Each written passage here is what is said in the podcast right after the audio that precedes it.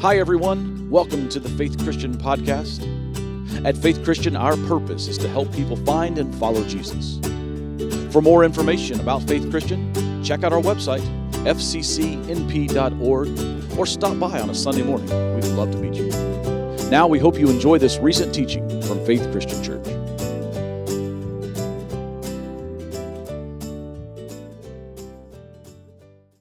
Christmas. I always love the Christmas season. For me, going and looking at Christmas lights is a fun thing.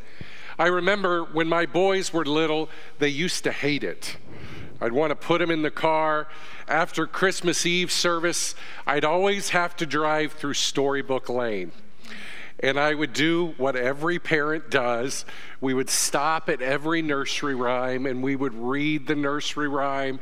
I would tell the same story about remembering that nursery rhyme and those kind of things. But Christmas lights, there's something exciting about Christmas lights, aren't there? Whether it's on your tree and you watch them sparkle, or you drive by homes that put out elaborate light displays, all through this Christmas season, we have been talking about the colors of Christmas. But we come to Christmas Eve, and we come face to face with a reality that without light, the world is colorless. The reality is that Christmas is all about a light that came into this world that changed everything. I love all of the gospel accounts of Jesus' birth. We've read several of them this morning through the praise team and listened to them. You've probably spent time throughout the course of your life reading Luke chapter 2. But I am convinced that John chapter 1 may be the best gospel account of the Christmas story. Here's what John records. In the beginning was the Word, and the Word was with God, and the Word was God. He was with God in the beginning. Through him, all things were made. Without him, nothing was made that has been made. In him was life, and that life was the light of all mankind. The light shines in the darkness, and the darkness has not overcome it.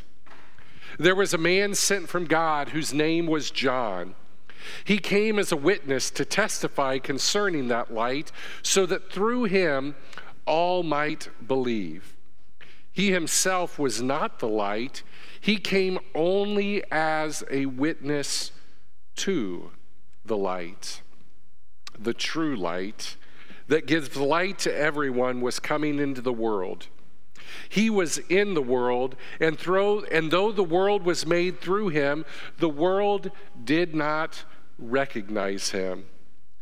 He came that all which was his own, but his own did not receive him. Yet to all who did not receive him, to those who believed in his name, he gave the right to become children of God Children born not of natural descent, nor of human decision, or of a husband's will, but born of God. And then we read these very famous words The Word, it became flesh, and He made His dwelling among us. We have seen His glory, the glory of the one and only Son, who came for the Father, full of grace and truth.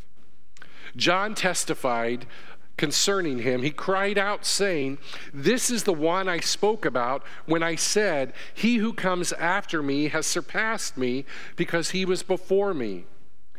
Out of his fullness, we have all received grace in place of the grace already given. For the law was given through Moses, grace and truth came through Jesus Christ. No one has ever seen God but the one and only Son, who him who is himself God and is in the closest relationship with the Father has made him known to us. This baby that we worship today has truly changed everything. This baby that we worship is the very presence of God in our midst. we begin to understand the truth as we read it through the pages of the book of John, where John says that the Word became flesh. The Godhead became flesh in that baby. Prior to his coming to the, the earth, he was God, and after he came to the earth, he was still God. It's hard for our mortal minds to understand, but the truth is real.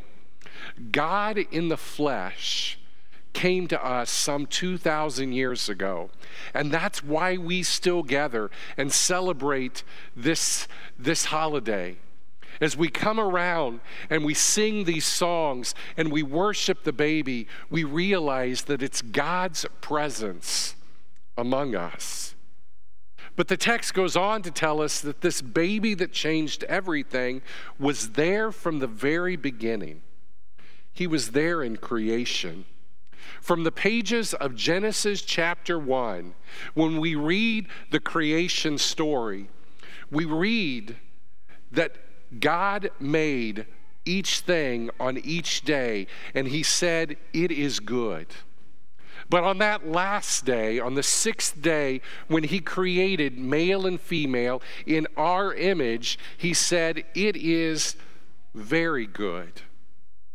This baby, he was there when all of this took place. But he also understood what was going to happen. Because what did we do? In the perfection of God's presence in that garden, we chose to step away. But God chose to continue to help find redemption for us. This baby that we come and we celebrate today, that we worship today, he knew why he was coming into this world. After all that he had seen, all of the creation that he had witnessed and been a part of, all of the beauty of the perfection of being in God's presence, we messed up. But Jesus still came to bring us hope. This baby that changed everything becomes the light of the world. In the New Testament, the word light is used 72 times. It's spoken about in many different ways throughout the New Testament.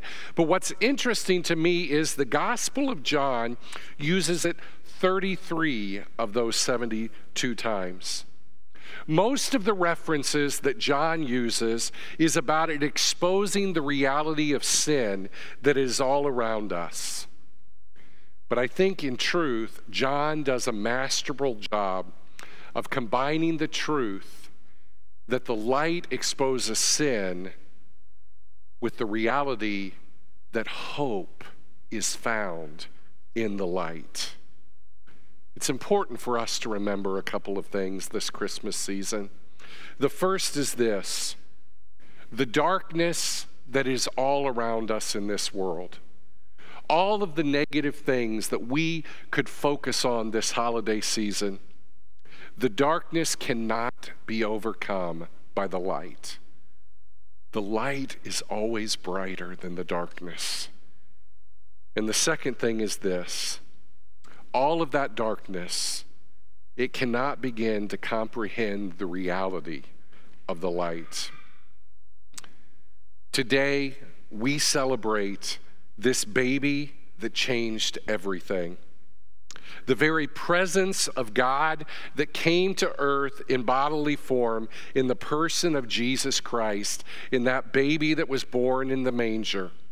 He came to expose the reality of sin but most importantly, he came to offer salvation for all who believed in him. Why? Because the reality is this light is all wrapped up in love.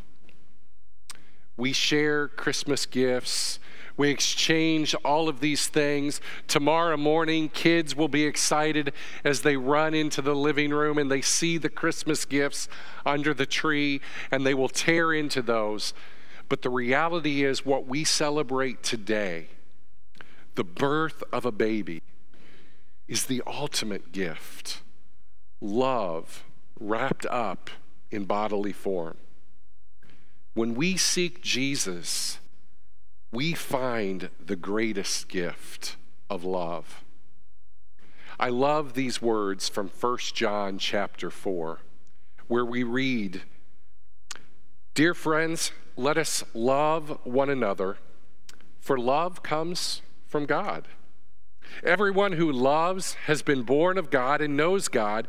Whoever does not love does not know God because God is love. This is how God showed his love among us. Listen to this. He sent his one and only Son into the world that we might live through him. This is love, not that we loved God, but that he loved us and sent his Son as an atoning sacrifice for our sins. Dear friends, since God so loved us, we also ought to love one another. No one has ever seen God, but if we love one another, God lives in us, and our love is made complete in us. So today, we need to recognize that in the manger, Jesus became God in the flesh. But we can't get far without recognizing that manger led to the cross. And on the cross, Jesus became our atoning sacrifice. This baby that we worship today is a baby that came to die so that you and I might have eternal life. God became man to become our sin so that we might have eternal life. So, today, in these next few hours, as you look at all of the colors of Christmas, you get excited as you watch the Christmas lights. Maybe you drive through Storybook Lane. You look at your Christmas tree and all of the beauty that surrounds us. Don't miss the light that brings the color to Christmas. Don't miss Jesus. Our servers are going to come and begin to um, offer communion elements. I ask that you take them and hold them. And as this music is played, after it, we will share communion together.